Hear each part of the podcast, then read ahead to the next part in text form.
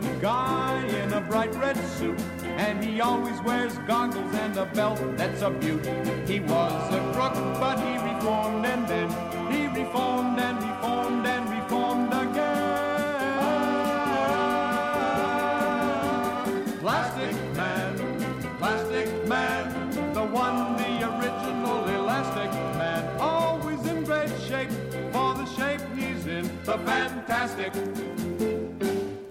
Plastic Man, Plastic Man, Plastic Man.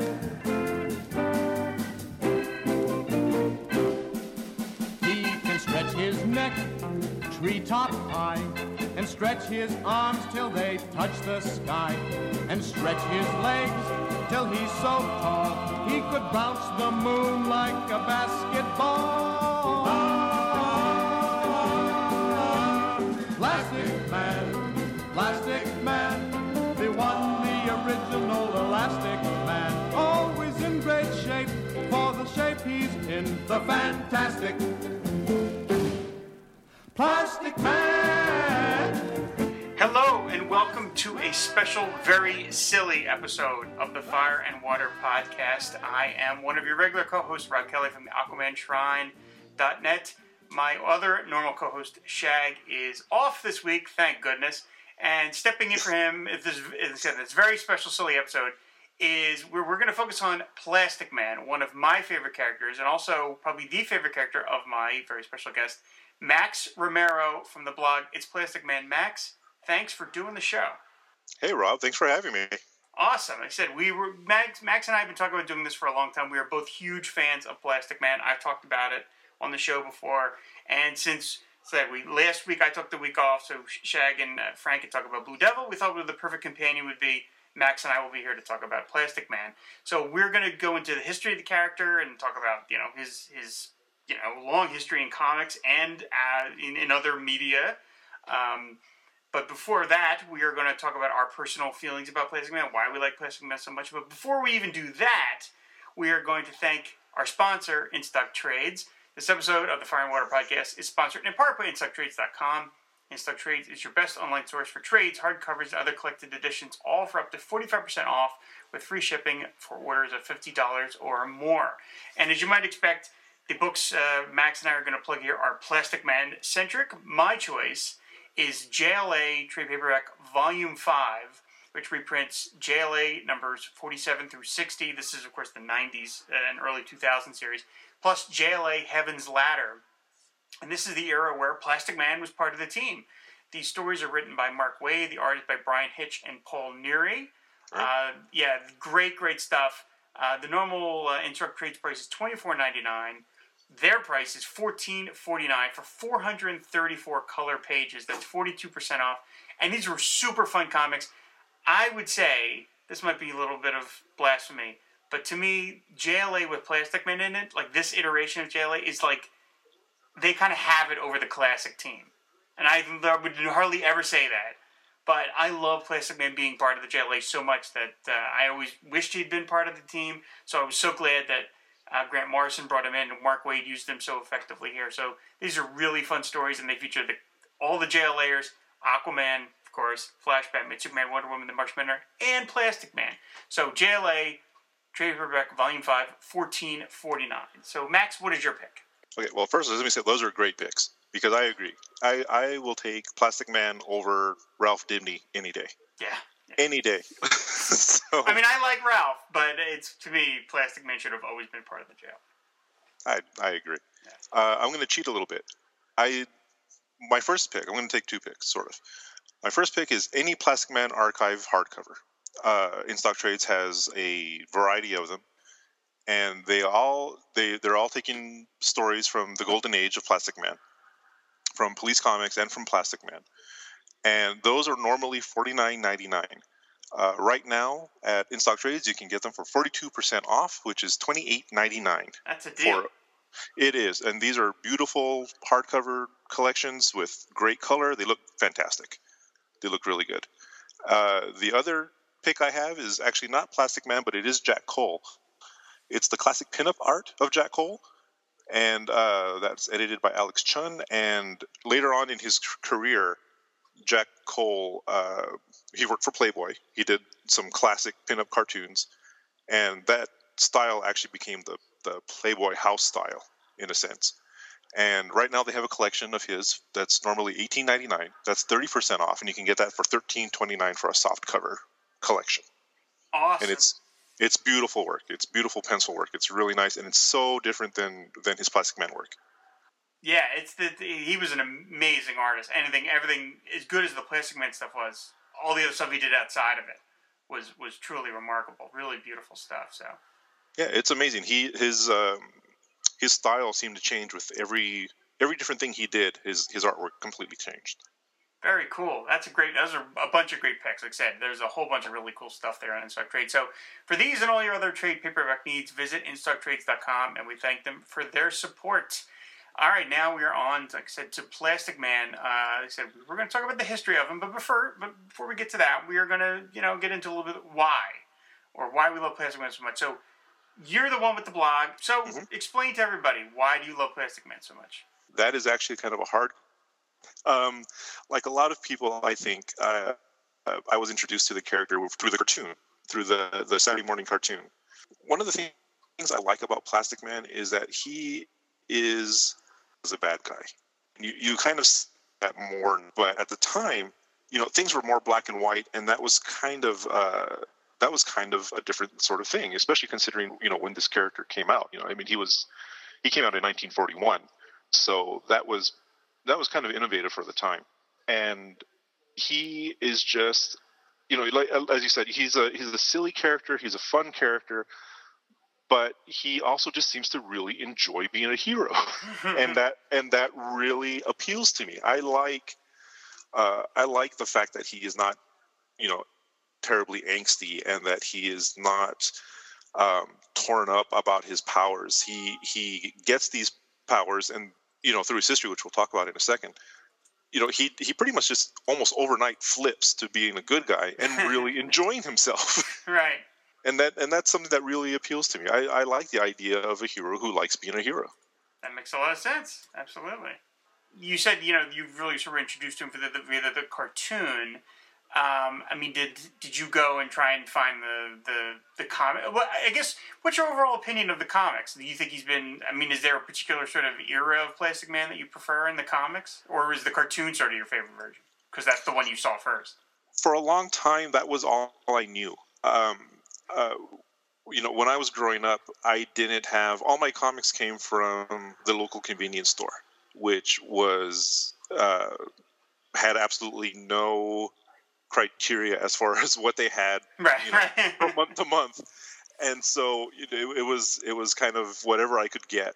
Uh, but what I did have and still have is an aunt who owns a bookstore uh, back in my hometown. And when I was a kid, my parents would leave me there for an afternoon when the, while they ran errands, and she would sit me down at a um, at a card table with a glass of Kool Aid, a plate of cookies, and a stack of comics. Awesome! I know. and I'd do that now. I I tried to get her to do it, let me do it now, and she just keeps kicking me out. but she, um, so I would sit there, and most of these were uh, Bronze Age comics at the time, and so that's how I got introduced to a lot of these characters. And so a lot of my exposure then to Plastic Man was. Uh, the Brave and the Bold and his appearances in adventure comics and that sort of thing. And so that's really, uh, in my mind, that is my version of, of Plastic Man. Right. Even though since then, I've I've gone back and I really enjoy the Golden Age stuff because it is just so much different than what you would expect from from knowing the character and then going back to his beginnings. He is he is the same character, but his situation is completely different. Right. And um, it, it's very interesting to see that. Oh yeah, well that's a, that's a uh, we will that that does makes a perfect segue to talk about the history. I will just talk brief about why I love Plastic Man so much. I, I think that's your reasons are very similar to mine. I, I enjoy the fact that he is so sort of lighthearted. I actually I love his costume. I don't know why. Oh. Because it's it's a weird costume. It's a great costume. Yeah. I mean, the bare-legged, but there's something about the design that I always loved. And I, when I was a kid, I had always hoped DC would just put together a book that was just my four favorite characters, which would have been an, an Aquaman, Batman, Green Arrow, Plastic Man book. Right. And we were close to that with Justice League. Of course, we had three of the four. I never understood why Plastic Man wasn't in the Justice League as a kid. I was like, I don't, under, you know, he clearly was like of that level. But uh, yeah, I, I always just thought he was just really cool. And I think maybe because he was sort of like off-brand. He was he right. didn't appear all that much. I mean, he you know he, he, appeared in Brave and the Bold as you mentioned and, and things like that. But he was he just never appeared that regularly. So it was like every time you saw him, it was like a real treat. So. Uh, and I watched the cartoon and things like that. So yeah, he was always just one of my favorites, and he continues to be. And as we'll we'll get into, we'll see that like there's been many different versions of him, and to me they all work on their own sort of level. So uh, yeah, he was always just always one of my favorites, and uh, I I still think that he could be done. I know that they're going to talk about bringing him into the New Fifty Two, but we'll get into that shortly. Right, right. Uh, anyway, history wise, as as Max has mentioned, he first appeared in Police Comics number one, which is all the way back in 1941, uh, and he was a creation by Jack Cole. Now, how much of those? I mean, his he had a good run because he not only appeared in Police Comics for what is it like something like 70 issues uh, he was in Police Comics for I want to say it was yes. Well, there there were 127 issues of Police Comics. Okay. His last issue in in Police was what was that? Oh, in 102. 102, he, right, right. His his last appearance was in 102, and after that, it went back to uh, basically being a straight crime kind of comic book. Uh, but it didn't last long without him. Right. Yeah. right. Yeah. And, but then on top of that, he had his own series. So I mean, he, he, he was in two books simultaneously, which shows he was obviously pretty darn popular. Yeah. Uh, I mean, that's uh, that's pretty remarkable. Yeah, Plastic Man, the the you know his his own title uh, came out in 1943, so that was only a couple of years after his appearance in Police Comics, and that lasted for 64 issues. so so Pretty he good. had he had a really good run, and especially considering that that Police Comics and Plastic Man were both running simultaneously. That is pretty remarkable, really. Especially when you consider that the later issues, especially of Plastic Man, were more and they, they tend to be more and more reprints. Mm-hmm. And so, but they were still selling. Plastic Man was very popular back then. so now he, I mean, how much of those stories have you read? I've read some, mostly because uh, you know I don't have the archive editions, and not that many of them were reprinted before then. So, I mean, have you have you read them extensively? I've read a good chunk of them.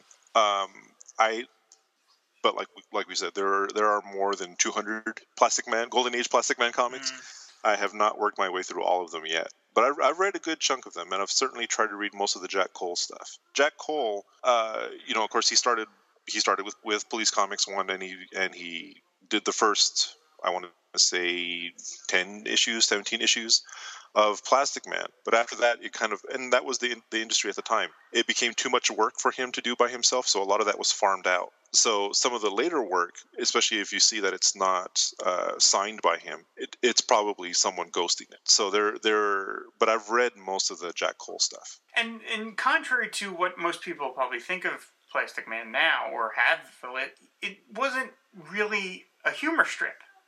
No, not D- at all. DC sort of treated it like it's a humor strip, but it really, I mean, it was lighthearted, and then you've got Woozy Winks. But when you think about it, virtually every superhero had a funny sidekick. Right. Doiby Dickles or the Fat and Slats or whatever those guys were. I mean, they, you know, they all that was that was just a standard thing.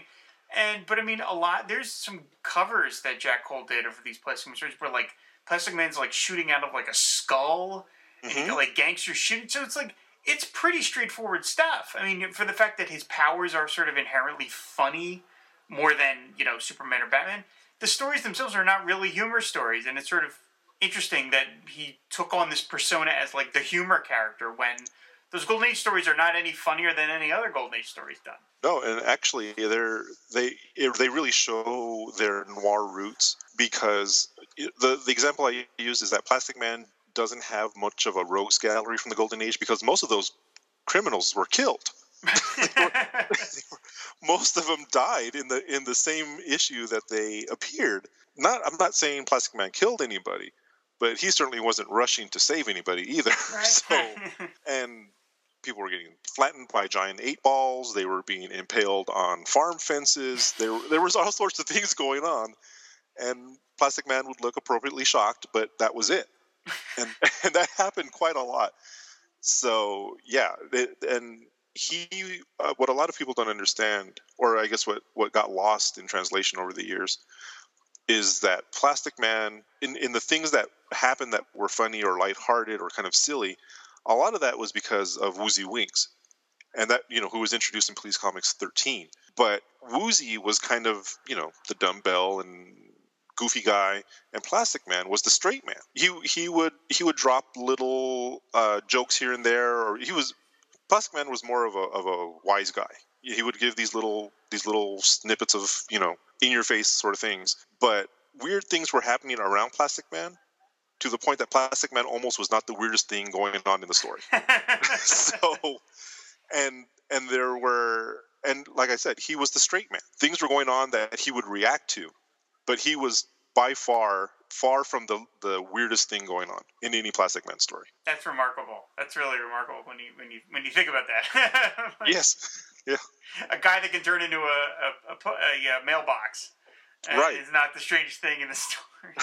no, and his his bad guys like you know that I mentioned the the giant eight ball that actually happened. There there's a story where someone creates a giant iron eight ball and crushes I think Chicago or something like that before Plastic Man is able to stop him. Uh, there's a bad guy called Hairy Arms who is only hairy arms and legs and a head, and he's uh, he's uh, an Axis saboteur. You know, there there's uh, one of the most famous one is someone named Sadly Sadly, who I don't know if you if you're familiar with him. No, great name though. That that feels like it's something out of the spirit. yeah, well, well, you know, and Jack Cole uh, ghosted a lot of spirit right, right, stuff right. for for Eisner. Sadly, sadly, I don't remember exactly how he did it, but he was auditioning for something, and they wanted him to look sad, and he has his hound dog face. And the director is, is telling him how to be even sadder, and he learns how to make himself look so sad that people around him just cry. and, and they want to do things for him, and so he basically puts out his hands, looking sad, and people just give them all his all their money. That's a great idea. and uh, even Plastic Man is not immune to it, and they they basically are able to beat him just because they make him laugh, and that's that's the only reason they they're able to defeat. Sadly, sadly. That's fantastic. I love that. I've never read that. I want to read that one now. Jeez. Oh, it it's a great story. it's a great story. Um, I mean, we didn't. We've covered this on the Who's Who uh, show when we did the uh, the. Uh, well, I forget what book it was, but um, in terms of Plastic Man's origin, but we haven't mentioned specifically what the origin is. So I'm just going to get into it very briefly here. Where, of course, Plastic Man was a criminal named Eel O'Brien, and he tried to rob the Crawford Chemical Works, which sounds a little jokerish. Uh, O'Brien was shot by a guard and actually knocked over a vat of chemicals. Again, sound familiar? Right. including an unknown acid. It's always unknown acids in this place. And the chemicals seeped into his wound. And he was abandoned by the other thieves. O'Brien made his way to a mountainside and collapsed. Upon awakening, O'Brien found himself at a monastic mountain retreat called Rest Haven. Believing O'Brien could become a valuable citizen, an aged monk had turned the searching police away. Impressed by the monk's kindness, O'Brien decided to reform. He discovered that the chemicals had somehow given him stretching powers. And then that gets into what you were talking about, that he basically does turn on a dime into this Right. bad guy to a hero.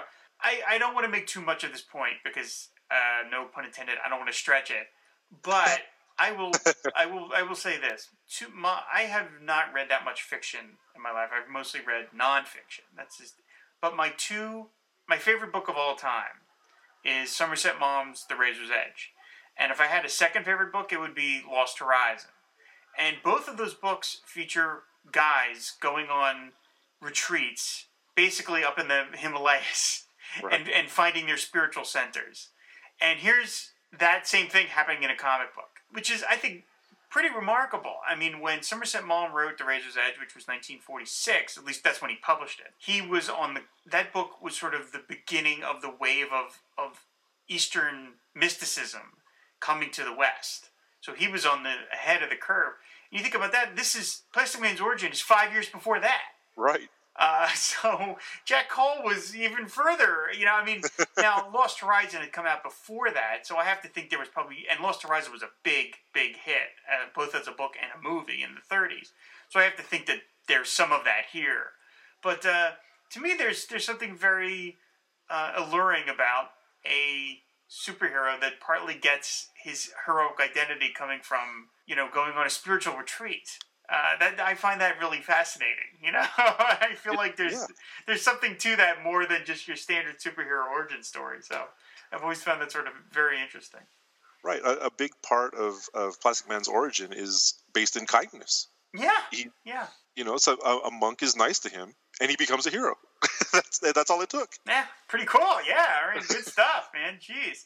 Um, so yeah. as you mentioned, Jack Cole only did the book for 17 issues. You know, it's sort of funny. We we tend to people that if you don't know the Golden Age stuff, you tend to think you know like one name gets associated with the character, and you think that's like oh well, Jack Cole drew all 150 issues of Plastic right. Man. No, you know, like back when I back when I started doing the Golden Age summaries for Aquaman, you know, the, his co-creator Paul Norris only did Aquaman for about a year and a half. Oh, that, that's it. And then they moved. They got other guys in. But you, you just think, oh well, Paul Norris just did Aquaman in the '40s. No, he did Aquaman for about till about 1943, and then he had different people.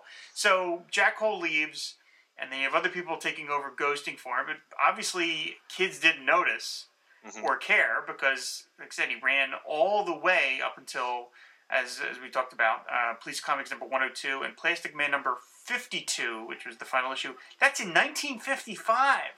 So Plastic Man had 14 straight years of publishing.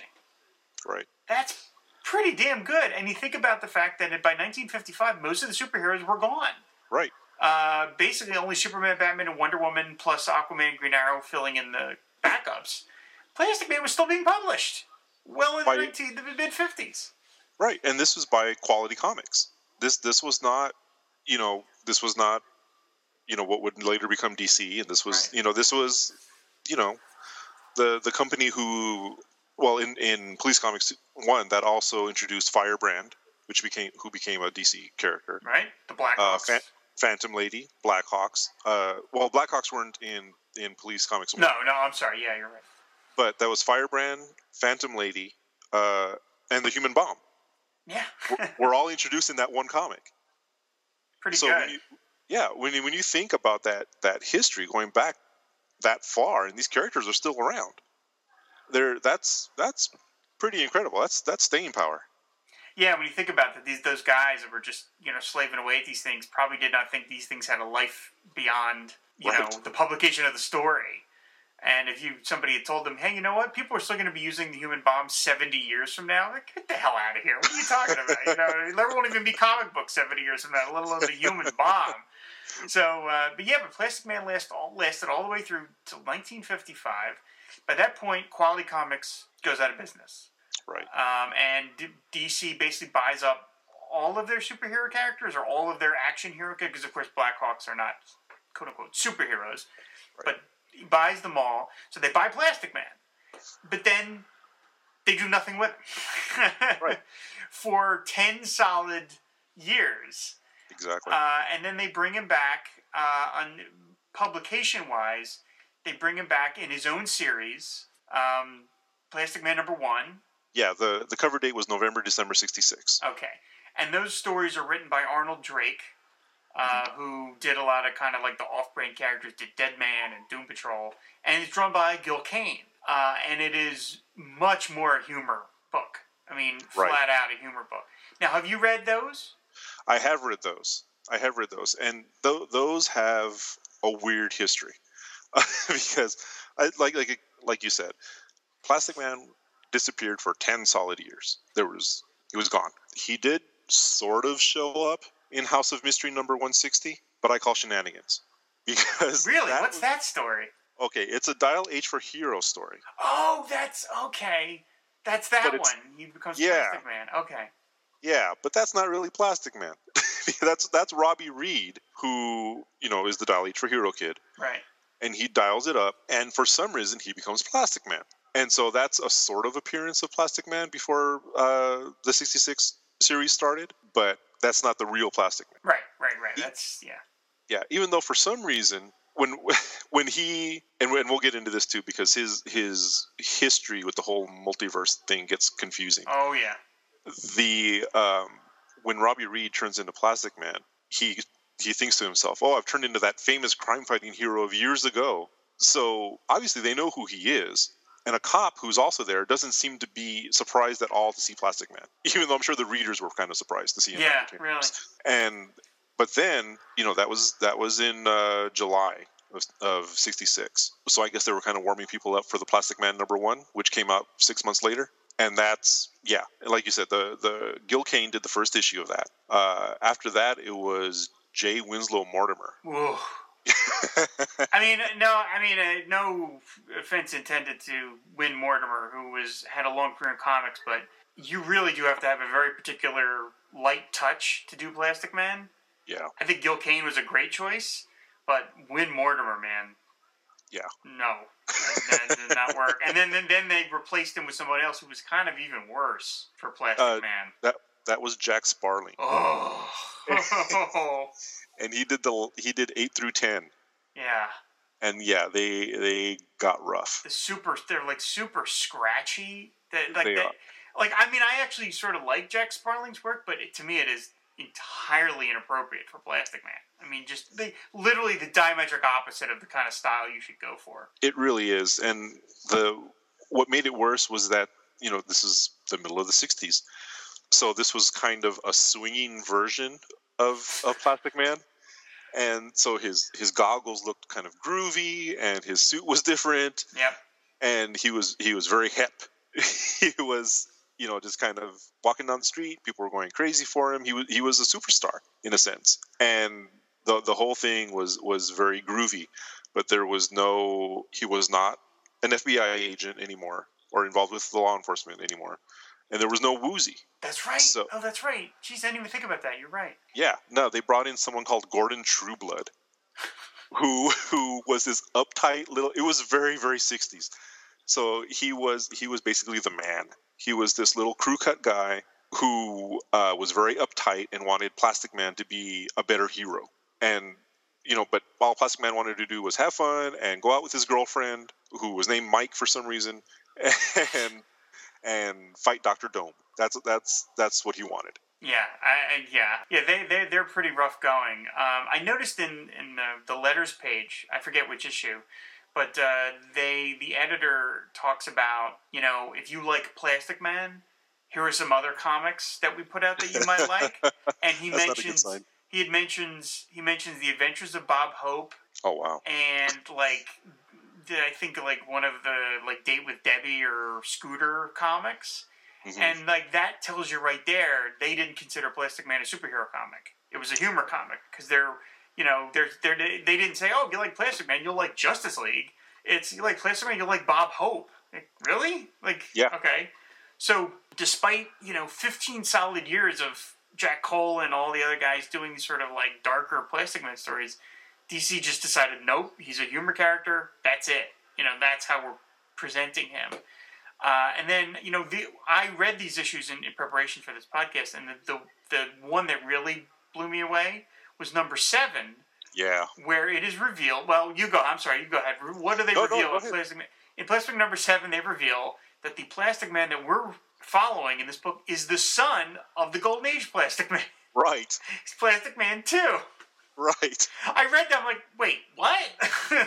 And I'm not really sure how. I don't know if they were trying to change course midway through and go, oh wait a minute, this where we have to bring back the, we have to explain where Plastic Man is and what what's going on, because it just comes out of nowhere, and it's it's a story called Plastic Man's Fantastic Old Man, because of course. Because it was the '60s, yes. because it was the 60s and uh, yeah and he is it basically turns out that he is plastic man junior plastic man senior and woozy and and uh, plastic man's wife who you never see i think you only see her in flashback now that i think about it um, plastic man and woozy are running a retirement community so Oh. and they're yeah and something's going down at the at, at the retirement community uh, Woozy has somehow done something to the fountains uh, that's keeping people young, and it gets weird. It gets really crazy.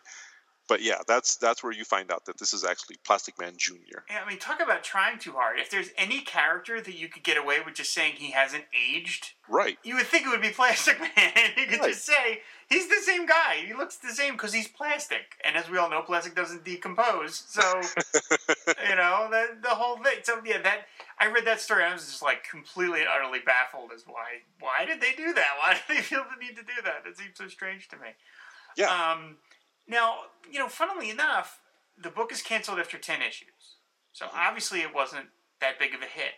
But Plastic Man was still clearly on people's minds because he was considered to get his own, well, not his own cartoon series, but he was going to be on the Filmation, he was going to get his own segments on the Filmation Superman Aquaman Hour. Really? Yeah, because there is an ad that ran in the back of some 60s DC comics, late 60s, where it talks about well, not Superman. I'm sorry, let me correct myself. Not Superman, Aquaman. But at this point, Aquaman had been replaced by Batman, of course, and so Superman Aquaman Hour had changed to Superman Batman, and they were going to have other characters guest starring. And at the bottom of this ad, it says also featuring characters like Plastic Man and Metamorpho. Oh wow! And so clear, like that's funny to think that that TV producers knew, you know, like they they pick. I mean, obviously, uh, you couldn't pick a better character for animation than Plastic Man. But it was funny that despite the fact that he had only sold ten issues of the series, like clearly the comic book wasn't successful enough to keep going. Filmation thought he was perfect to give him, his, you know, to put him on television, um, which is also why he ended up uh, appearing on that Justice League record, uh, which featuring right. uh, his own audio adventure, featuring a groovy theme song, which led it, which which we opened this episode with. It's just too good not to use. Right. Uh, but that's why he's there. You know, he gets his own. They it was it was like a you know like a multimedia tie-in. It was like okay, Plastic Man's going to be this next big thing. Now it never happened. They ended up not doing it. They never did anything with Metamorpho. Um, the only thing that exists from that era of filmation apparently is a single still of, of Aquaman and the Blackhawks beating, oh. the, beating the crap out of an alien, and that was oh. apparently done as a test, you know, like a test cell to sell to the network, and apparently it didn't go. So it, I don't know whether any Plastic Man stuff ever got animated. I've never seen it, but oh. they, they were, yeah. I mean, that would have been really cool because they were thinking about it. They were thinking that, about it. That would have been great. And uh, it's like you say, it, it's Plastic Man works on so many in so many different forms, and that no, no pun intended. And, just, you can't help it, you know. You can't help it. It's you can you, you have to do it. Animation just seems to be a natural fit. Yeah, yeah. Him and Metamorpho would have been like you just you know no limits to the imagination what you could do with those characters in animation. But uh, again, unfortunately, it never happened. So then Plastic Man gets canceled, and he does make some other appearances. Uh, you want to do you want to go over what those were? Sure.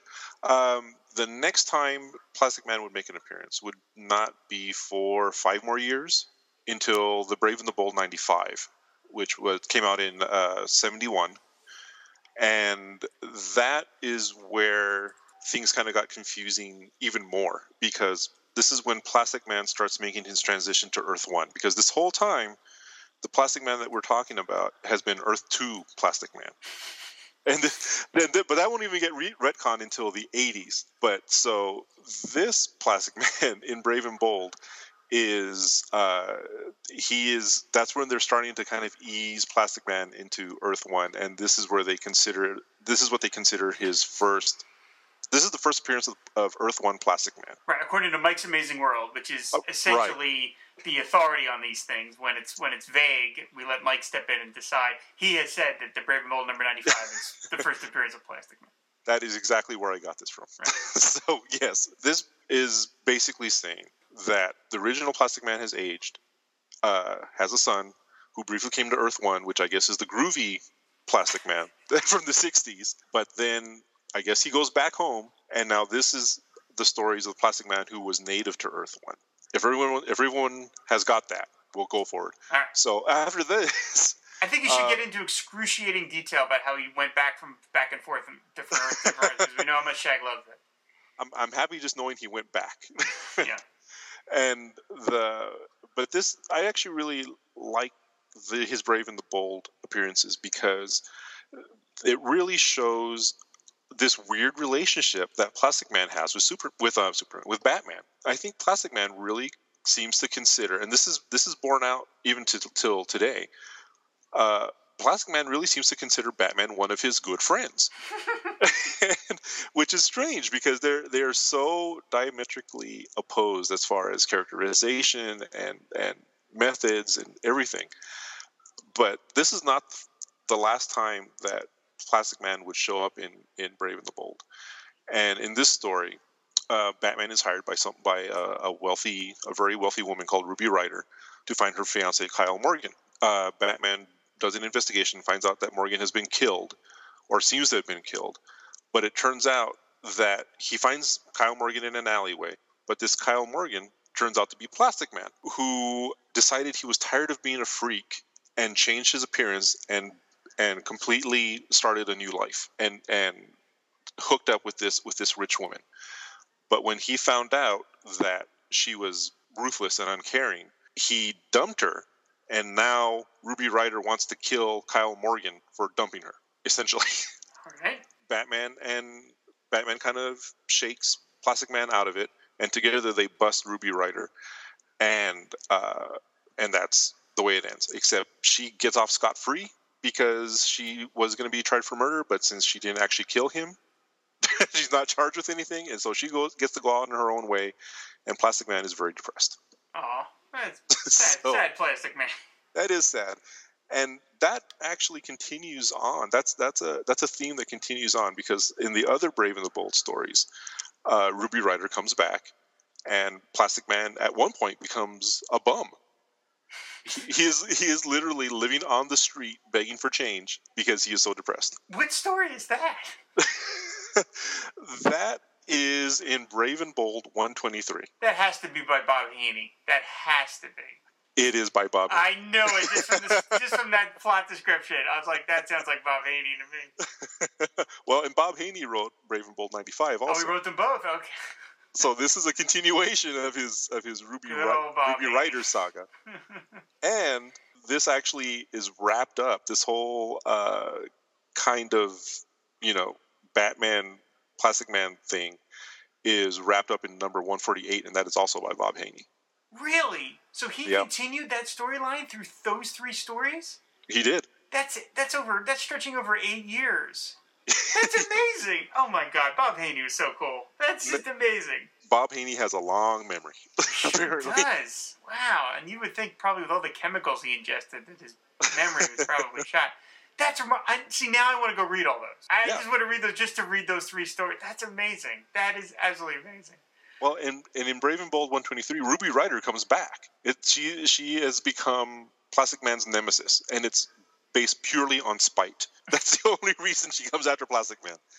She is she is still mad that that he had the gall to dump her, and so this is a very convoluted story. But Batman is leaving town and asks Plastic Man to pretend to be him while he's gone to keep Gotham under control. But Ruby Ryder brainwashes him so he forgets he's Plastic Man and actually thinks he's Batman. so, so, when Bruce Wayne comes back to Gotham, uh, he has been framed for murder, and Plastic Man as Batman is trying to catch him. Okay. And then the real Batman recruits Metamorpho to, to snap Plastic Man out of it. Ah, right, right. So right. this one has Plastic Man, Batman, and Metamorph. And that's the issue of Brave and the Bold that Mike W. Barr basically wrote out of continuity uh, because of this thing involving Metamorpho knowing Batman's secret identity. And by doing that in the letters pages of Batman Outsiders, he set off a nerd flame war, which led to like angry letters and death threats, all sorts of stuff. But that's this is the issue. This is that issue that Mike W. Barr later on said that's not my Batman. That's a oh, different. Oh, wow. That's a different Batman than the one I'm writing. And nerds back then could not handle that, so did not go well. But I want to read all this because that just sounds like a total blast. I, that's so impressive that Haney would continue story threads over the course of eight years. That's that's a, that's super cool. It it is it is kind of crazy, and it was four years between uh, Brave and Bold ninety five and Brave and Bold one twenty three and that that itself would, would have been impressive. But then to continue it in 1979, where where Batman basically comes across Plastic Man, who is now working on a street corner as a as a Santa, ringing a bell and collecting money, basically says, "Well, I don't, you know, I I still can't get over what Ruby Ryder did to me." And Batman basically tells him, "Well, you you need to snap out of it, and I can't help you." You know, but that that it is all tied in together. And that like as you said that's that is kind of crazy. That is that is really cool. I love that. I said i'm as soon as we're done this i'm going to go read this comic because that's just so fun so so during those years plastic man does not appear anywhere else other than brave and the bold during this time uh, elongated man is brought into the justice league as a member not plastic man uh, that always frustrated me as a kid again i have nothing against elongated man i always liked him and sue but to me, I was like, why is this guy in the JLA and Plastic Man is not? Plastic Man is clearly one of their marquee characters. He, and that's what the Justice League is. I have to think it's simply because Elongated Man was a Julius Schwartz character. You know, right. he first appeared in Flash. Flash was edited by Julie Schwartz. Justice League was edited by Julie Schwartz. It was just right there to pick him up, and not Plastic. Plastic Man was just probably nobody's character at the time. So Elongated Man got the nod to be in the Justice League when honestly it should have been Plastic Man. Yeah, and, and at the time, I mean, DC was Julie Schwartz. Right, exactly. He was right. He was their their big guy. So, the, ironically, the only appearance he does make is not in the comics he has a guest appearance in the first season of Super Friends, right? Uh, which blew my mind as a kid because, like, I, I watched Super Friends literally from the first year it was on. You know, I I little I do not remember a time when I didn't watch Super Friends. You know, I mean, it, I think I was two when it started, so I mean, it was just you know, was when I was old enough to recognize what I was watching. I was watching Super Friends, and I don't think I knew then when I watched those that like you could do that, that you could bring in another character. Right. Um, but it's the the plot of that one is it's about a computer that goes crazy, and they need a mouse sneaks into the guts of this computer that's gone haywire, and they're like, well, none of us can get in there without destroying the computer or hurting the mouse. So let's get our pal Plastic Man. Right. And all of a sudden, Plastic Man just shows up and stretches his arm through the tube, and you see the long shot of the hand going through the. And he grabs the mouse and pulls it out and saves the day. And they're like, thanks, Plastic Man. He's like, no problem, Super Friends, and he leaves. I was like, and that's it. And yeah. that's it. I was like, what just happened? Like, I don't understand. So yeah, they, uh, once again, he's on sort of the, the, the, minds of animators of of these you know TV production houses.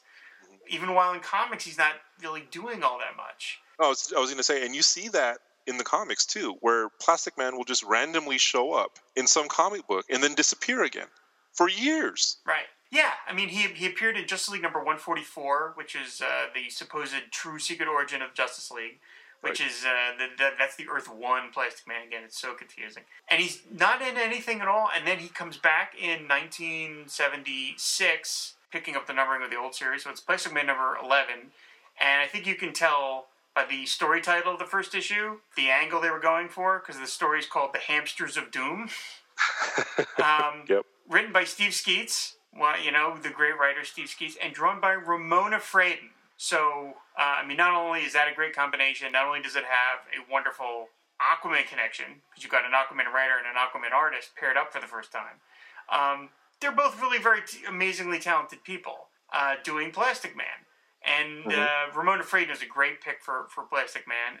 Now, what did you think of those stories? That this, that book ran another ten issues. Plastic Man only seems to run ten at a time because this right. this second series ran from eleven through twenty. Now, what did you think of those stories? You know, the, I like these stories, um, but it is also I think you can see that Plastic Man keep, gets sillier and sillier with with every run that that seems to happen because like you said the, the first story is called the hamsters of doom and that is not hyperbole it is actually about ham- people being running around acting like hamsters and it, it's a I, if I remember right, there's a giant hamster wheel involved at some point, and it's it's a very silly story, and the run is like that. Um, but you know, but that that's also fine. I, it's um, it, this is when they finally brought back Woozy because at this point we haven't seen Woozy since the Golden Age, and and this run is the first time, you know, Plastic Man 11 is the first time that we see Woozy Winks back, even though for some reason he looks like the Hawaiian Punch guy. He he looks he, he does he doesn't have the pork pie hat. he has this floppy thing going on, and his shirt looks more like a Hawaiian shirt now, and he totally looks like the Hawaiian Punch guy. But and they and they spell his name Plaz with a Z, which annoys me for some reason. Yeah, no, that's not no, yeah. No, that's not right. But and I think it's worth mentioning too that there is basically about a seven or eight year gap between issue ten and issue eleven. And I'm not sure why they decided to pick up with the, with the same uh, numbering because it is totally different than the first 10. This is not Plastic Man Jr. anymore. Now it's Earth One Plastic Man. Now he is an agent of the NBI, the National Bureau of Investigation. And uh, there's some new characters in the background, but like I said, Woozy's back, and it's it's you know it's fun, straight ahead Plastic Man adventure. Uh, they're they're funny, they're silly, and um, the art is just fantastic. And Ramona Fradon is probably one of the best people to ever draw a Plastic Man. Oh, I totally agree with that. Yeah. You know, it just it just looks great. It's it's uh, very inventive and very fluid, which is a far cry from what you know you were saying earlier about the scratchy, kind of sketchy artwork. Yeah, yeah, yeah. Fradon was great. No. Fradon's a great choice for it. There's no doubt about it. I mean, I don't know who. I mean, I love the, anything she draws, but particularly she's a good match for, for Plastic Man. There's no doubt about that. Um, so yeah, so that series only lasts 10 issues. Uh, mm-hmm. So it gets canceled again. And then he is again sort of dormant for a couple of years. He makes that appearance in Brave and the Bold 148, as you mentioned. Uh, and then he comes back again, uh, this time in Adventure Comics, sharing the book with the new version of Starman. And this strip is by Martin Pasko and Joe Staton, another great artist and another great choice for well, and actually, actually, Rob, I'm sorry, Rob, if I can interrupt you for a second. He did make one more appearance before then. Oh, which one did I miss? DC Superstars number ten. Oh, that's right. The strange sports stories. Yeah, in the in a story called "The Great Superstar Game," which is uh, a baseball game against the Sportsmaster. so, that's right. I forgot about that one. That's insane. Yeah. Oh my god. Yeah, yeah. Plastic Man cheats. He he makes his foot look like a base so he can tag the Sportsmaster out. so and that was in December of '76. Oh, wait, who wrote so, that? Yeah. Who's responsible? Bob Rozakis. Okay, that wasn't Bob Haney. Surprisingly enough. Okay. Uh, so yeah, all right. So yeah, good, good, good catch on that one. Yeah. So he's in that one, and then he said he appears in Brave and the Bold, and then he comes back in Adventure Comics. These stories, I don't know about you, I love these ones. Uh, they, I think these, are great. These are some of my favorite stories. Yeah, they're they're kind of very Dick Tracy-ish because all of a sudden he's taking on these very kind of goofy villains, but they have a kind of Dick Tracy-ish feel to them. Uh, there's mm-hmm. a there's a villain named uh, Whirling Dervish. There's Pink Eye. There's Brickface. The Trowel. I mean, Lowbrow. I mean, clearly you could tell the kind of angle Martin pa- Martin Pasko was going after. But I really like these stories. These are uh, to me a, a, lot of fun. They're kind of like noirish. If you can do mm-hmm. Plastic Man as noir, I guess you can because Jack Cole did it. But to me, they are the closest to what Jack Cole sort of did in the early days. They are, and and Joe Staton does a great job of using shadow and perspective, and he he he really probably since before uh, Jack Cole was the last one to do it, but he really gives Plastic Man a world to inhabit. And and it's just great, and and that team of, of Martin Pasko and and Joe Staton and um, Bob Smith. Oh, Bob Smith. Uh, okay, sure. Pasko, Pasko, Staton, and Smith uh, collectively probably did more Plastic Man stories than anyone since Jack Cole hmm. because they were all over the place. They did Adventure Comics, they did uh, Super Friends later on. I think I want to say he, they didn't do the All Star Squad. Uh, his appearances in DC Comics Presents later on, those were all that same team. Right, and they did a one-off in World's Finest, which must have been like an extra one they had to just burn off somewhere because Adventure, Adventure Comics kept changing hands. Uh, ironically enough, Plastic Man lost his lost his space in Adventure Comics 2 Dial H for Hero when they brought that back as a, as oh. a different feature. Because in yeah, they brought it back from Robbie Reed to, to be two different kids with the with the dials. But uh, but yeah, those are really really a lot of fun, and that is right around the time that Plastic Man goes big because he got his own show. He got his own TV show, right. the Ruby Spears Plastic Man Comedy Adventure Hour, uh, which that is, same year yeah. that same year. That is, I, I, have to think that part of the reason he was brought back in the comics was to tie it into the animated series uh, by Ruby Spears. Now that, I mean, you know, obviously it's a cartoon series. It is Plastic Man because, of course, everyone remembers. You've got Plaz. You had what was his wife's name? Penny. Penny. Yeah. Yeah. Right. And then Hula, the sidekick Hula, and of course, right. eventually comes Baby Oh, Plaz. don't say- Oh gosh. the Scrappy Doo of the Oh. Plastic Man TV series. Oh god.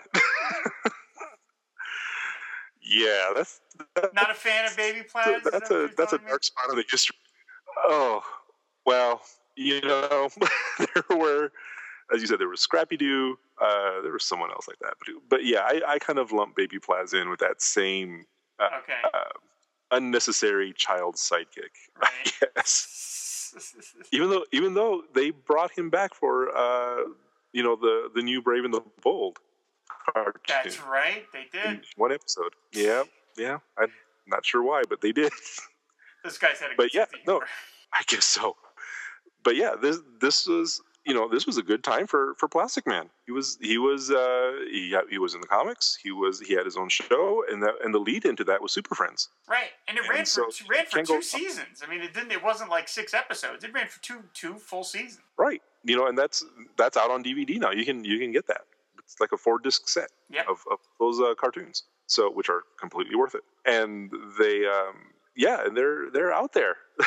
you know, they're they're and they're a lot of fun. They they really capture a lot of the imagination that, that can go into a character like Plastic Man. I have never seen so many shapes. Yes, yeah. Oh, I mean, I loved that show. I loved it. I because I mean, it was anything that was comic book related. I was going to watch. So Mhm. and you know, I was of course watching Saturday morning cartoons anyway. But uh, yeah, I just loved it. I ate it up. I just thought I love Plastic Man. I was like, wow, his own show, like a whole half hour of Plastic Man. You can't, Uh, you know. Yeah, I just loved every bit of it. Yeah, and they even brought back Doctor Dome. you know, he was he was you know that he was a villain from. He's probably the closest thing Plastic Man has to an arch nemesis, just because he somehow managed to not die. And he was from he was from the, the '60s series, and he showed up a couple of times with his daughter Lynx, and he shows up again in, in the Plastic Man cartoon, so, which cool. is pretty amazing. Yeah, that's a good run for a sea level villain. Yes, absolutely. Uh, so, so, so, yeah, after the cartoon series, now after that goes off the air, not much happens with him, really. Uh, he appeared in some, again, some one offs. Uh, basically, he wasn't used much at all again until Roy Thomas used him in All Star Squadron. And of course, that's the Earth, we're going back to the Earth 2 Plastic Man. But I loved him in All Star Squadron. I mean, I loved All Star Squadron, as everybody knows.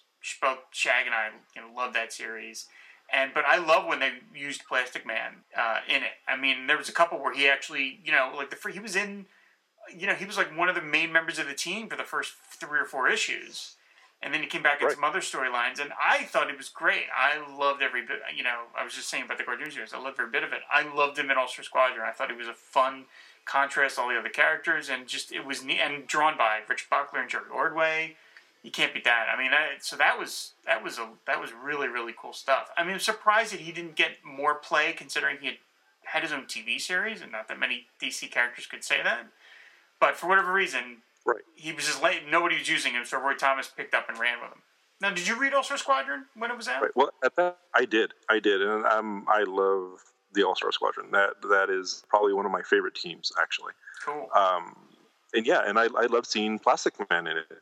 And you know, at the time too, uh, that was probably the first time in a long time I had seen Plastic Man in a comic at that point. And because a lot of the 60s and 70s stuff, I either you know wasn't around or or just wasn't you know aware enough to, to pick those sort of things up.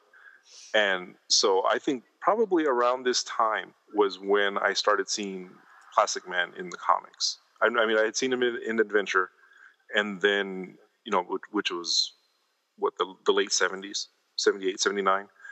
and um, you know, and then seeing him again in All Star Squadron in eighty one, and of course by that time, you know, I was I had been you know watching the, the cartoon, and that ended the same year that he uh, appeared in All Star Squadron, and it was very different because his character in All Star Squadron is more like the the Golden Age Plastic Man.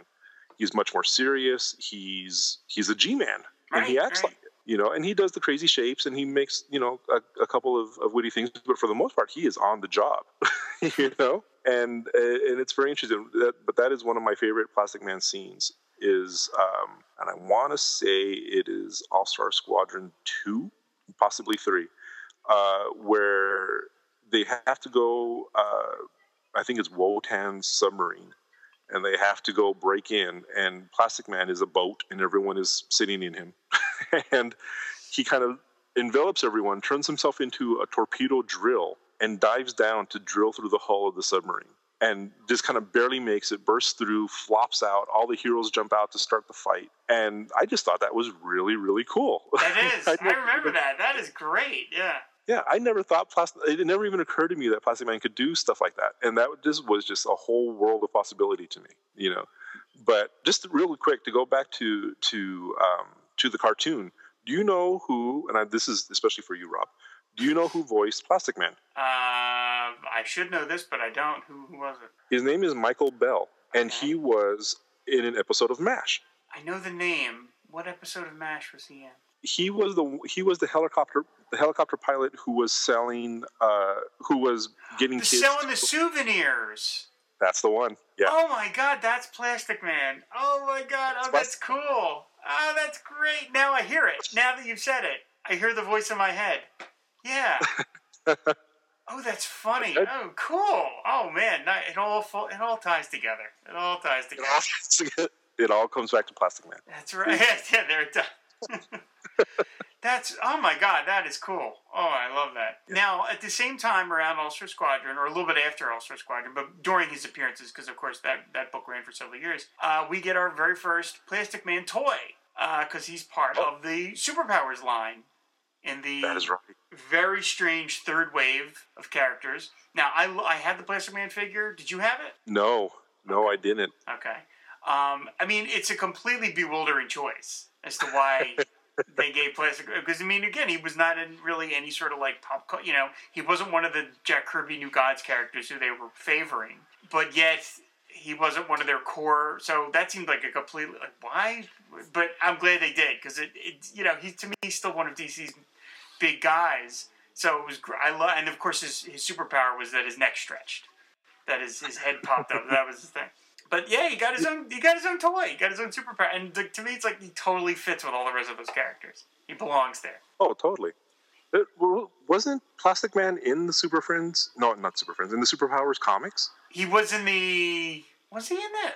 Yeah, I think so. The, yeah, the third volume. I think he's in the third one. Yeah, because they used everybody uh, at the end. But yeah, yeah. I don't mean that as a pejorative, but I mean they're sort of like, well, we got to get all the toys in there. But yeah, you're right. Yeah, he's in there. Um, so yeah, so he's got his own. toy. so I mean, again, here's a character that really can't seem to stay consistent in comics, but he's had his own toy and his own TV show. Superman had his own TV series, Batman, Wonder Woman, but you know, here's here's Plastic Man with his TV series and a toy. Pretty cool. Um, now he appeared in Crisis on Infinite Earths, of course. Right. Uh, wasn't much for him to do because talk about just being sort of out of place. You know, the, right. this sort of grim storylines, Plastic Man. And then again, again, he's dormant for the most part for another couple of years until in 1988, DC decides to give him another miniseries. This one's just called Plastic Man. For that, he uh, he's in an issue of DC Comics Presents, which is actually one of my favorite ones. Oh, right, the all stretch guys. It's him, yeah. Elongated Man, and Elastic Man. Right? The Elastic right. Four. it's it's Plastic Man, Elongated Man, uh, Jimmy Olsen as Elastic Lad, and someone called the Malleable Man. And the reason I bring it up is because that guy turns out to be Skizzle Shanks, who is one of his original gang members. Oh, jeez. He was, he was he is one of the guys who abandons Eel at the Crawford Chemical Works. Wow, and that's written by Paul Kupperberg. It is. Oh, how cool! I got to go talk to Paul about that. That's awesome. Uh, I haven't read that. I don't think I read that story since it first was first published in '86. Yeah, oh, that's really cool. Yeah. Yeah, he brought back he brought brought back Skizzle Shanks. That's really of all people. That's really neat. That's really cool. Oh yeah, now I got to go dig that one out too. Jeez, I'm going to be doing a lot of Plastic Man reading after this. um, so anyway, yeah, he gets his own miniseries, his new miniseries by Phil Foglio, Hilary Barta, and John Nyberg. Um, right. And am I? No. I haven't read these in a long time, but don't don't don't these fe- don't these also feature some art by Kevin Nowlan? Yes, I'm sorry. Yeah, they now, do. They explain to everybody how they work that, how they did that. Well, they they, they called those reality checks. Uh, basically, the idea was kind of that Plastic Man was crazy, or or possibly this is Woozy's point of view, but essentially it, it's it's very cartoony. It's it's by Hilary Barta, uh, whose work tends to be very loose and very uh, kind of you know cartoony style, which, which suits it. And he's a really nice guy too. But so most of the book is like that. But every now and then, it, it'll change the point of view. So it's the cops rousting Plastic Man and Woozy from sleeping in the park or, something like that. And the art changes. And it looks, you know, almost like um, like early Sienkiewicz. It's it's a very different style, much more realistic, and and yeah, Kevin Nowlan does those, and and they're supposed to be the real world as opposed to the way Plastic Man and Woozy see it. I thought that was a great conceit. I really thought that was a neat yeah, idea. it is, I mean, and I liked both and, versions. and, and it, Foglio and Barta and Nyberg were doing, but then I liked the reality checks too. I thought it was a really great, fun way of sort of like kind of twi- you know, putting the Plastic Man a whole concept on an angle a little bit. I thought that was really cool. I really enjoyed that series when it came out. and and it kind of it kind of helped explain in a, in a way the cartoony nature of Plastic Man in past appearances, where it wasn't so much uh, the you know the the world of, of these superheroes, but it was the world of these superheroes through Plastic Man's lens. So it, and it, it really kind of made sense. And plus, in in this miniseries, Woozy apparently has just gotten out of Arkham Asylum. so so yeah, the the whole thing is kind of you know on a whole different level at this point. You know, because Plastic Man is about he you know he has his origin and he he becomes this you know stretchy mess and um, but everyone thinks he's a monster. So he's about to kill himself, right? So this you know this is kind of dark. This is like three pages in. So uh, Plastic Man is on a bridge about to kill himself, and Woozy talks him out of it because Woozy has just gotten out of Arkham Asylum because of Reaganomics, he says. So this is this is the '80s. This is the late '80s. Zing! So- Zing! Yeah, Reaganomics basically gets him pushed out of Arkham, and he, all he wants to do is go back. And he thinks Plastic Man is basically crazy enough to help him do that. And they flip a coin to decide whether uh, there's more money in crime or in being a hero. And that's what decides whether Plastic Man becomes a hero or not, is the flip of a coin. And, Uh, I mean, they, they clearly, if you can, you can talk about the villains that they had in these series. Like, they were clearly going after the, the Jack Cole and then later Martin Pasko versions because in issue number two, they took on bad guys known as the Ooze Brothers, Clem, Right. Lem, and Flem. Uh, and then in issue three, they took on a cult leader named Ramalama, um, Right. featuring a guest appearance by Arion, Lord of Atlantis. Try and figure that one Yes, out. well- And then, oh, in, yeah, and then with tongue planted completely firmly cheek. In issue number four, uh, this was right around when DC was doing Invasion, and you know all the books were tied in. And on the cover to Plastic Man number four, it says "Not an Invasion Aftermath Extra." right. But it still it still um, featured aliens trying to kidnap people. yes, it did. Yeah. so it's like they're just not taking it seriously, which I thought, which I I loved. Yeah, I thought it was great. You know, I mean, it's, it's I- I sort of give DC credit for even trying this at this time because I just think this was the late '80s. Outside of Justice League International, superheroes were just doing the whole grim and gritty thing, and here's something flying completely in the face of that. You know, utterly in the face of Right. And no one was doing um, humor comics at the time. Right. and and this was full on humor. This, this was not trying to be anything other than a humor comic. Yeah, it was it was a really great series. Now, obviously, it was not terribly successful financially because they didn't continue it. Uh, it was just the four, and then he never really they didn't bring this team back, which is a shame because it, it's a really really fun series and never been collected. Uh, you know, it would make a great little trade paperback. Um, so it was it was a great you know great great little series.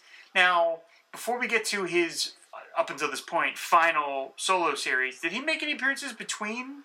He must have made some appearances between this miniseries and then the Kyle Baker series, right? In terms of Uh, DC he- Comics, Yeah, he did. I, that's well, he was in Secret Origins 30, right? Okay, which came out around the same time. I think that came out about four months before the uh, Plastic Man miniseries started. Um, and then that's pretty much when he started showing up in the JLA. oh right, that's- okay, that's- all right. That's when he that's when he became a mainstay of, of the league. Right. And uh, you know, and he just you know that that's that's where he was. Right, I mean, that's kind I- of where he lived for a long time. Right, Grant Morrison brought him in, and I thought it was great. I thought it was a great addition to the team. I, I always said I always thought Plastic Man belonged to the Justice League. They made him a great contrast to the rest of it because everybody else is so friggin' serious. You know, especially Batman and Aquaman are just these just total sourpusses. And they did some really great characterization. There's a there's a really great issue of Justice League number I don't remember what issue number it is, but it's basically just a two-hander between Batman and Plastic Man, where right. Batman basically tells Plastic Man, "You have so much ability, and you choose to be a goof." Uh, and so you're, you're never really going to be taken seriously. And Plastic Man strains to be taken seriously, that he's a real hero. And it actually gives Plastic Man like a really nice little piece of characterization and has some real depth to him that you wouldn't really necessarily expect. Um, right. It, that's, a, that's a really great, great story. Well, and that goes back to what I was saying about uh, this weird relationship between Batman and, and Plastic Man. And, you know, for, let me point out that some um, you know, you, you were mentioning about some parallels between Plastic Man and the Joker with the falling into the acid and being a criminal and that sort of thing. But there's also a lot of parallels between Batman and Plastic Man because they are, they are both um, orphans. You know, Plastic Man was orphaned when he was about 10 years old and, you know, ended up in an orphanage and that's when he turned to crime. And I always thought it was kind of interesting because I, I don't know how many writers actually think of this or not, but I like to think that Batman sees Plastic Man as what he could have become if he didn't have the Wayne millions. Hmm. You know, it's it's this sort of thing where um, you know they were both orphaned, but you know Bruce had something to fall back on. you know, right, and, right, and, right. and you know Eel O'Brien ended up in in an orphanage, and so I don't know. There, there's this there's that weird little connection between them.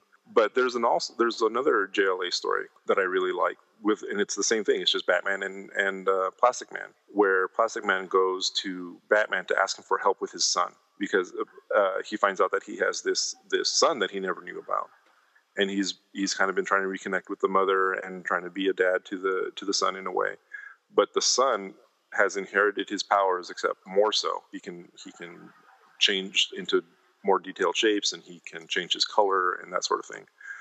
And um, uh, but he's running around with a gang who's who's using his powers to kind of you know run roughshod over the neighborhood. And he Plastic Man basically wants to recruit Batman to scare his son.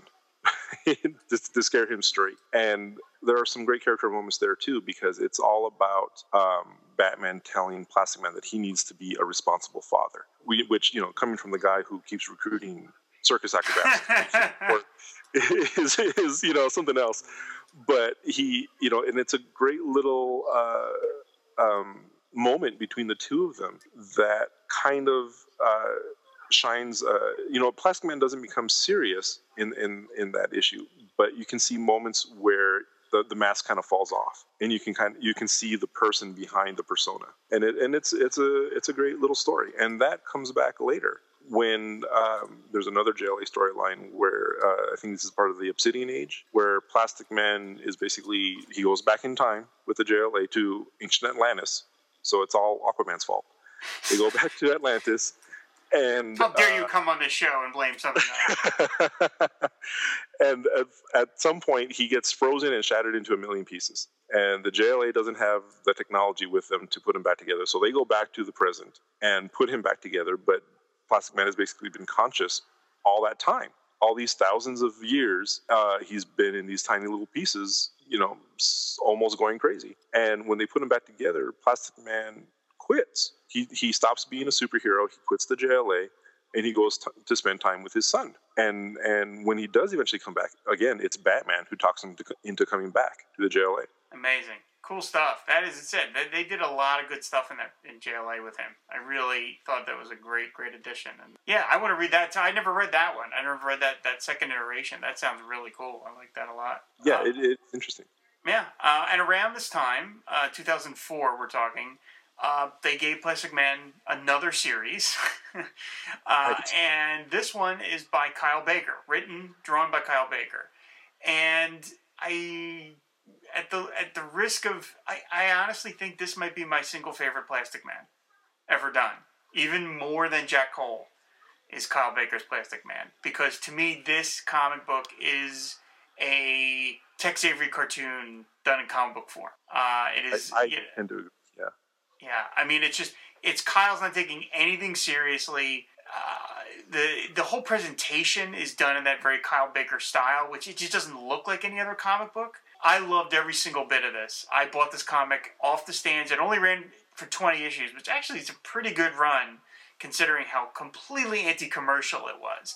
I mean, not only was Kyle Baker not telling stories that were at all serious, he was like kind of actively crapping on the rest of the DC universe because Kyle Baker can change his style up when it suits him, and he Right. did a whole sequence where all the JLA are in it, and everything looks really serious and dark and grim, and then you realize the whole thing's a big goof. So it's like Right. it, Kyle Baker was just just poking people in the eye, just saying, "You really take this superhero stuff this seriously? Come on." So I I absolutely love this Plastic Man, and luckily it has been six issues of it have been collected into a trade paperback called Plastic Man on the Lam, which features a plastic cover, by the way. Right. Brilliant. Um, now I said I assume you like the series too. I do, and yeah, that's uh, that was um, on the Lamb and Rubber Bandits. I think is the second one, right? Oh, I didn't even know there was a second one. Oh, cool.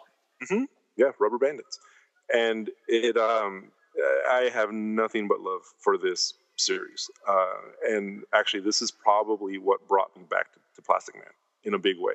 And um, like you said, that you know, I've been a fan of Kyle Baker's for a long time, and his artwork, in, in a way, like Jack Cole, his his style is so recognizable, but at the same time is different every single time with every project he does. He he just went with it. It was um, there were cartoony frames, there were um, you know there was great character development, and and it was just fun. It was just so much fun to read, and and it was beautiful to look at.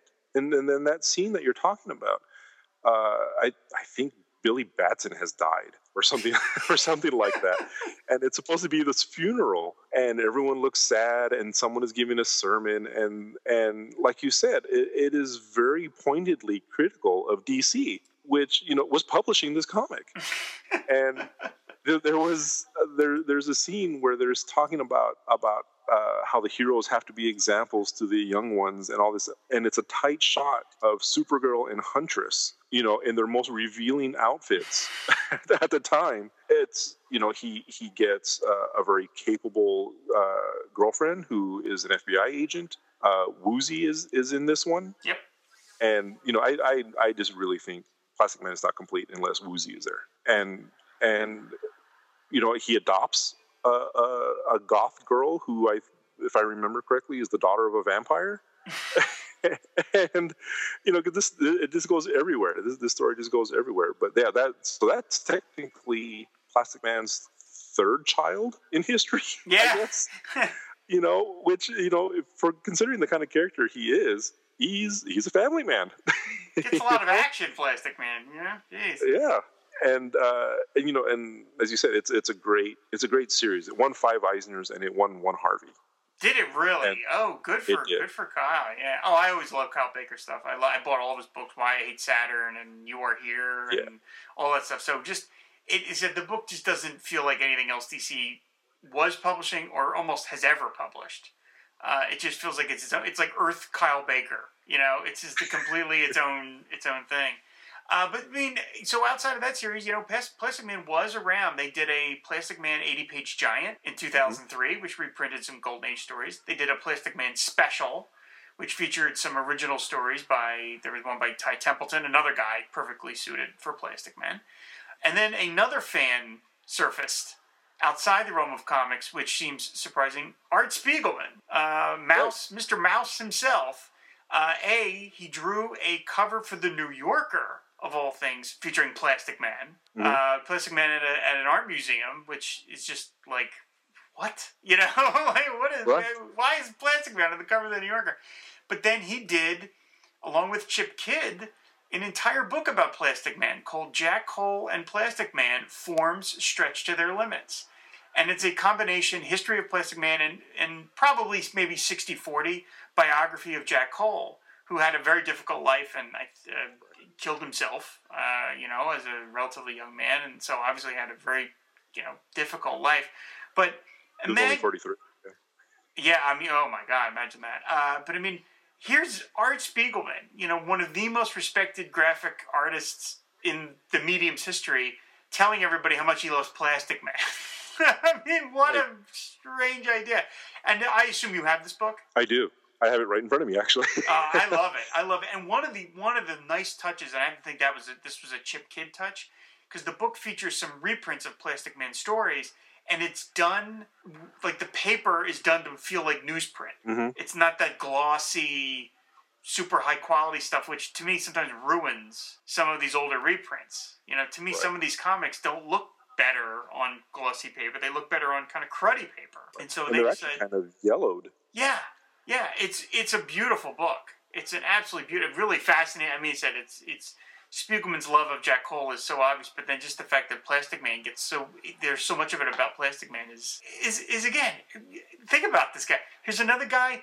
Tough time selling a comic series. He's had an animated show, a toy, and now a book done about him by one of the most respected people ever in the medium. That's that's just remar- again, and again remarkable. Well, you know, and that's I'm not sure how Plastic Man does it. I, I don't um, because it's it's interesting because it's it's this I even hate to say it almost you know second tier character. Because I, I don't I don't know how many people off the street would necessarily know who Plastic Man is or you know they maybe have a vague memory of the cartoon or you know or something. But you know unless they you know they grew up on the 90s comics. But the um, you know I, I don't know if it's if he's just visually appealing to artists and writers or or what it is but plastic man kind of fades in the background but he never really goes away. Nope. and i'm, I'm not sure how he does that. That's his superpower. He never goes away. But it, it is a great book. And if i rem if i'm remembering correctly i think that actually started as a spiegelman article in the new yorker. Oh, really? or- Oh, and, and then he did the, the cover and then it, they expanded it into the book oh, I, I didn't know. I never knew that. Okay, interesting. Hmm. Yeah, it's a really cool book. It's a really cool book, and uh, you can get it on Amazon for uh, I'm looking at right here nine bucks. So Wow. get that. They get it. That's a really. He said anybody who appreciates the the art form and the biography of somebody who was really one of the great innovators of the of the medium. You know, a book by an innovator about an innovator. Uh, which is pretty rema- And then you got the Chip Kidd design, which is always really very nice because the guy just loves this stuff. So yeah, I mean, a lot of amazing stuff. Plastic Man's making some decent coin for DC. Despite the fact that he really can't move any of his own comics. Now, obviously, it did well enough because there are eight volumes of hardcovers, as you mentioned at the top of the show. There's eight editions in, of Right. archives. Uh, you know how many archive editions are of Aquaman? One. Uh, so, you know, one. Uh, i Aquaman, want to guess you know, Plastic Man has eight, so pretty, you know, pretty darn good. Now, so they they're get their beautiful books. yeah, they're beautiful. Yeah, they're a beautiful book. So, so you know, they reprint as you point out. There, there's two editions of the Kyle Baker ones, and there's eight of these uh, archives. So then, Plastic Man is pretty much again, I think, gone for a while. Um, right? He's not really much of anywhere uh, in the comics. His last, no, he he makes an appearance in in Justice, in the Alex That's Ross. right. He's in Justice. That's right. I forgot about Uh, that. He's in the- Justice. Yeah, and that's 2005 to 2007, and then he makes an appearance in uh, a special Green Lantern, Plastic Man, Weapons of Mass Deception. Wow, I have no memory of that at all. I don't even remember Yeah. that. I no. I don't think I ever saw that. That's. It, it's not very memorable. It's it, it's a it's a Kyle Rayner story, which is interesting because he kind of treats Plastic Man like crap the entire time. Hmm. Because you know he thinks he's just kind of a goof, but Plastic Man goes undercover as Eel. It's and, and you know he he, he kind of keeps Eel the way Batman keeps Matches Malone. he Right, uses, right, right. uses uses that as an alter ego to get into the crime, you know, areas. And he um, and Kyle Rayner kind of gains a respect for Plastic Man because he realizes that you know he knows what he's doing. you know, he's he's not new to this, and and you know it's it, it's it's an interesting story. But yeah, and that that came out in um, February 2011. Was that's the cover date, and he doesn't show up again because that's right around when the New 52 happened. Right. He makes a brief cameo in Justice League International number one, and that's it for a while. And then three years later, uh, Eel O'Brien makes appearance in Justice League 25, which is a For Evil, Forever Evil tie-in, which I would have totally missed if other people hadn't told me about it. yeah. I can understand that. Yeah. Yeah, I, w- I was not reading Forever Evil. Right. It looks great. It's Doug Mahnke and Geoff Johns is writing, um, and so it looks really good. And that is another appearance of Skizzle Shanks. Believe it or not. Wow. he has he has three appearances in in uh, DC history, and uh, yeah, and they kind of they show Eel falling into a vat and becoming you know stretchy and plasticky, but then that's it, and that's his last appearance. Hmm. That w- which was in uh, 2013. Right. And that was the last time we saw Plastic Man. Okay, so they're clearly priming him for a comeback in the new 52, and now now that Convergence is going to be happening. He is going to be in Plastic Man and the, and the Freedom Fighters. Oh, I don't think I knew that. Oh, geez. Yeah. Okay. It's a two a two issue miniseries, um, and the first issue will come out on uh, April 29th. Oh, that's one of those. Okay, I knew. I knew. I was aware of some of the Convergence, so I knew, and I think I even knew there was a Freedom Fighters book, but I don't think I knew Plastic Man was involved. Well, that's great, awesome. That's really cool. Now, before we before we fully wrap up, we do need to mention one other set of appearances Plastic Man had, again in animation, and that of course is in Batman: Brave and the Bold, as you mentioned. Oh, I'm sorry. Can I say can I say one more thing? Oh, sure, sure, sure. I'm sorry. It's written by Simon Oliver, uh, who did The Exterminators. Uh, John McCrea, who's probably most well known for Hitman. Uh, but the covers are being done by Hilary Barta, who did Really? The, 80s one uh, miniseries. Yeah, Oh, that's cool.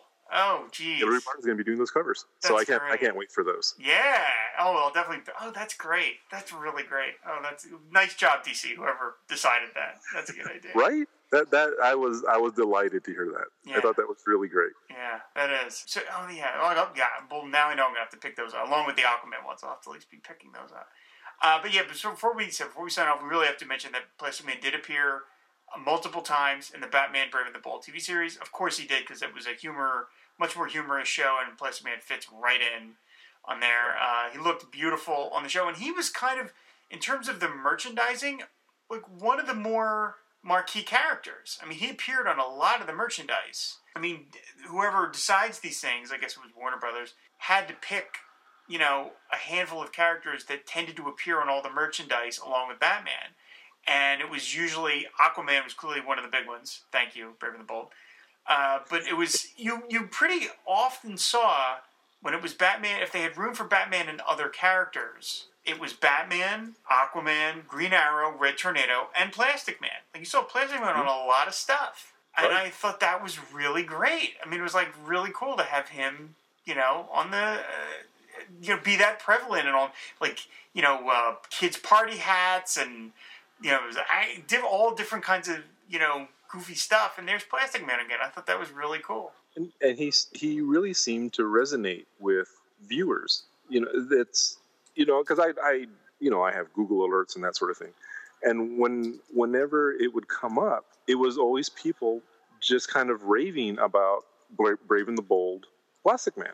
People just love that character, which is you know which is great. And I'm sorry to uh, you know I'm I'm glad he made appearances. He made appearances in every season. Uh, he he appeared twice in season two, but the cartoon itself only lasted three seasons. Right. So, but he but he showed up four times, which is pretty good. Played by Tom Kenny of Right. SpongeBob SquarePants fame. right, right. But it was you know he he you know he fought Gorilla Grodd. He uh, teamed up with the Freedom Fighters at one point. Baby Plas made a made a, an appearance. Uh, in that same episode, actually, he has a wife named Ramona, which I thought was a nice nod because I'm I'm going to assume that that's a reference to Ramona Fradon. And you know, it was it was just a great thing to see. It was it was really nice to see uh, animated Plastic Man again. And of course, he he was also uh, in the DC Nation shorts. That's right. You know, and those and those were. Um, I like those. It was it was nice to see Plastic Man, but I think I prefer the Brave and the Bold Plastic Man to those. Okay. I mean, I say I love the Brave and the Bold. I thought the Brave and the Bold show was just nearly perfect. I could have watched that for 20 seasons if they decided to Yeah. do it. That that was just so so fun. Um, and it was you know like in the the final episode of Brave and the Bold, which I actually feel silly even saying it's got a little melancholy in that final scene of them all at a big party together, where Batman Yeah. like literally turns to the camera and says goodbye.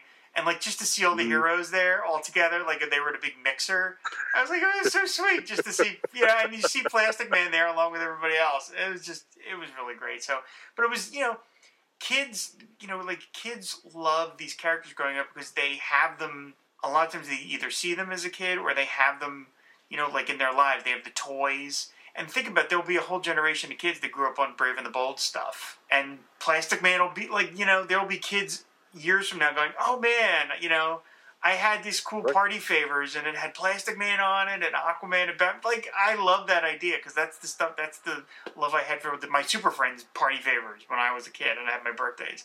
So, you know, Exactly. Yeah, that was really neat. So I love that that Plastic Man's just consistently been around. Again, very similar to Aquaman. Can't quite sell a comic book for too long. Right. Aquaman's doing better now, but still, you know, Aquaman still hasn't gotten past seventy-five issues, so I'm still, um, you know, okay. Plastic Man hasn't been able to get past twenty. Uh, No, that's both- that's his most recent record. yeah, both both series, uh, the 70 series ended at 20, and the Kyle Baker ended at 20. So, but I, you know, I don't see why he couldn't do it again. And um, so he's he's really cool character. Said we both love him so much. Uh, before we, I don't know. I guess we're ready to wrap up. I thought, I'll tell you, Max, when we was prepping the show, I thought we would get about 45 minutes out of this topic, and we've been talking for almost two hours now I- about Plastic Man. and I could keep going. I could keep. this is. It's very easy for me to talk about plastic, and there there is so much to to say about him. I mean, there's you know we we only kind of touched on the on you know the the artistry of Jack Cole and how how beautiful that work really is. You know, there's he's Plastic Man is out there. He's he um, is a little bit under the radar, but he's you know he's um, he was a very collectible figure with HeroClix.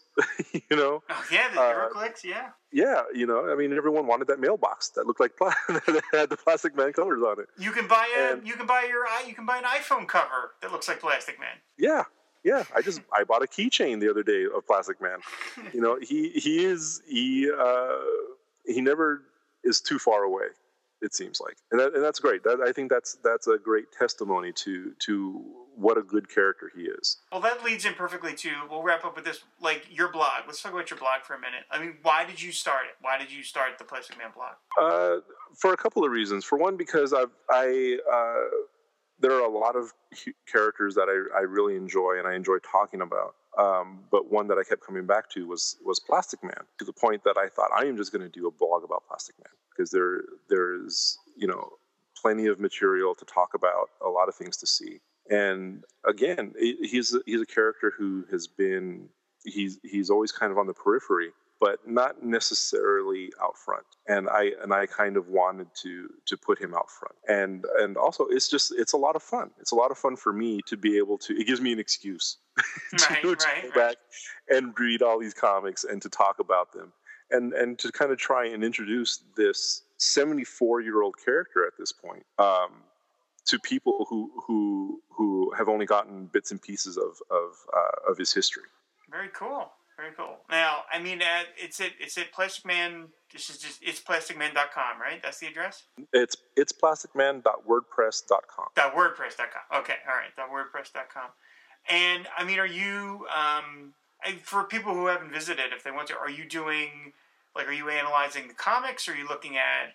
Are you just sort of smorgasbording and going all around? Uh, I'm kind of doing a, a little bit of everything. Um, you know, I, I put things out as you know any kind of new Plastic Man stuff. you know, comes up. You know, like for instance, you know the the Convergence story, uh, that keychain that I mentioned. I was very excited about. Um, but I also uh, highlight panels, especially from the Golden Age. Um, there's a there's a, uh regular series called It's Woozy Wednesday, which is a panel just featuring just featuring Woozy. And yeah, I'm gonna I'm gonna start getting into uh, just kind of I hate to use the word dissecting, but getting more into into the stories and kind of reviewing those. And I'm probably gonna start reviewing uh, the uh, cartoon also. Oh, that'll be fun. Yeah, and and uh, you know just doing that sort of thing. It's all it's all Plastic Man all the time. Very cool. All right, man. That's with that. We're gonna go out with that. It's Plastic Man all the time. So uh, anyway, I said uh, thank you so much for doing the show, man. I appreciate it. I I hope I I'm sure everybody enjoyed it because we love Plastic Man. I know there are other people who love Plastic Man. Um, if you want to find Max, you can go to itsplasticman.wordpress.com. If you can want to find me, uh, malcolminjuran.net. Shag is at firestormfan.com, of course. You can shoot us an email at firewaterpodcast at comcast.net. You can follow the Tumblr, which is fireandwaterpodcast.tumblr.com. And uh, again, thanks for doing the show, Max. I really appreciate it. I hope you had fun. I had a ton of fun. Thanks for having me on, Rob. Awesome. Like I said, everybody go to visit Max's blog. It's plasticman.wordpress.com. It is just a ton of, much like the character itself, it's a ton of fun. So go check it out. And uh, until next week, fan flame and ride the wave. and stretch the plastic.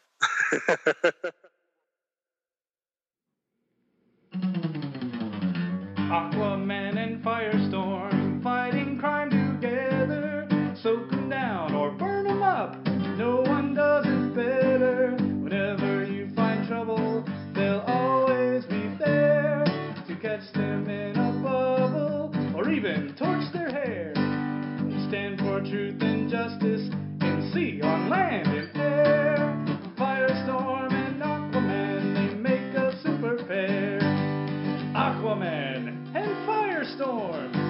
Super friends forever. Yeah.